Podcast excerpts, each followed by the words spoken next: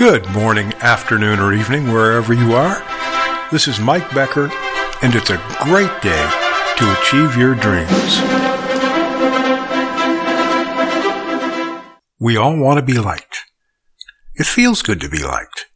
The problem is, most of us don't know what to do to be liked. Here's the secret. You have to be likable. That wasn't so hard, was it? In this week's podcasts, I'm covering exactly what you need to do to be likable. And then guess what? People are going to like you. They're going to fall all over themselves to like you. Yesterday we discussed being polite, acknowledging people when they do something for you, and offering praise. And today we're going to look at empathy, sharing, and helping. But first, our thought from the day comes from Stephen Covey, an American businessman and writer who said, when you show deep empathy toward others, their defensive energy goes down, their positive energy replaces it. That's when you can get more creative in solving problems. Empathy.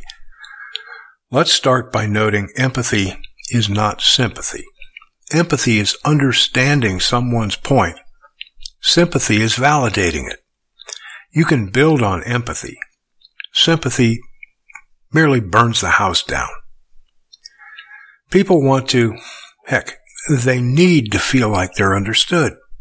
Likeable people are able to actually understand, or at least work to understand, another position without necessarily agreeing with it or being hostile to it.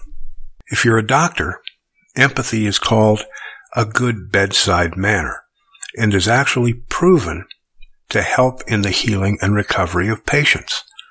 In business, it's known as having people skills.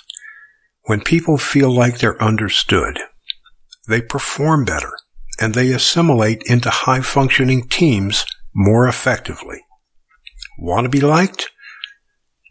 More importantly, do you want to be an effective leader? Then be empathetic. Oh, and as we discussed yesterday, talking about being polite and offering praise, you'd better learn to do empathy from the heart. You can't fake that one either. Well, you can. You just won't be likable. Or liked. Likable people share information, not gossip, the real deal. Certainly there are some things that are confidential, but after four decades in leadership and ownership roles, I can tell you that I've only run into maybe five. Don't be a closed book. Rumors abound because people who have leaders titles, but who aren't really leaders, feed their egos by keeping things close to the vest. It's counterproductive in the worst ways. Other people will be just as open with you as you are with them. Close off sharing, they won't tell you what you absolutely need to know.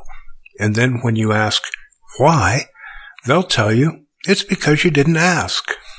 The reality is you shouldn't have to ask, but you've got to be open for them to be comfortable telling you. Finally today, offer a helping hand. Look for opportunities to help those around you. If you're having trouble finding one, ask. If you have a subordinates or employees, your primary role is to make their job as easy as possible. If you want to help, ask how you can do that, and they'll have an honest discussion about it. If you'd like to discuss today's topics, drop us a line at mentors at wementoryou.org or stop by the website, wementoryou.org, and use the contact form. We'll get back to you in 24 hours. Stop by our website, wementoryou.org. Our mission in life is to help you get out of your rut and actually achieve your dreams. We've got some very practical, inspirational writing for you.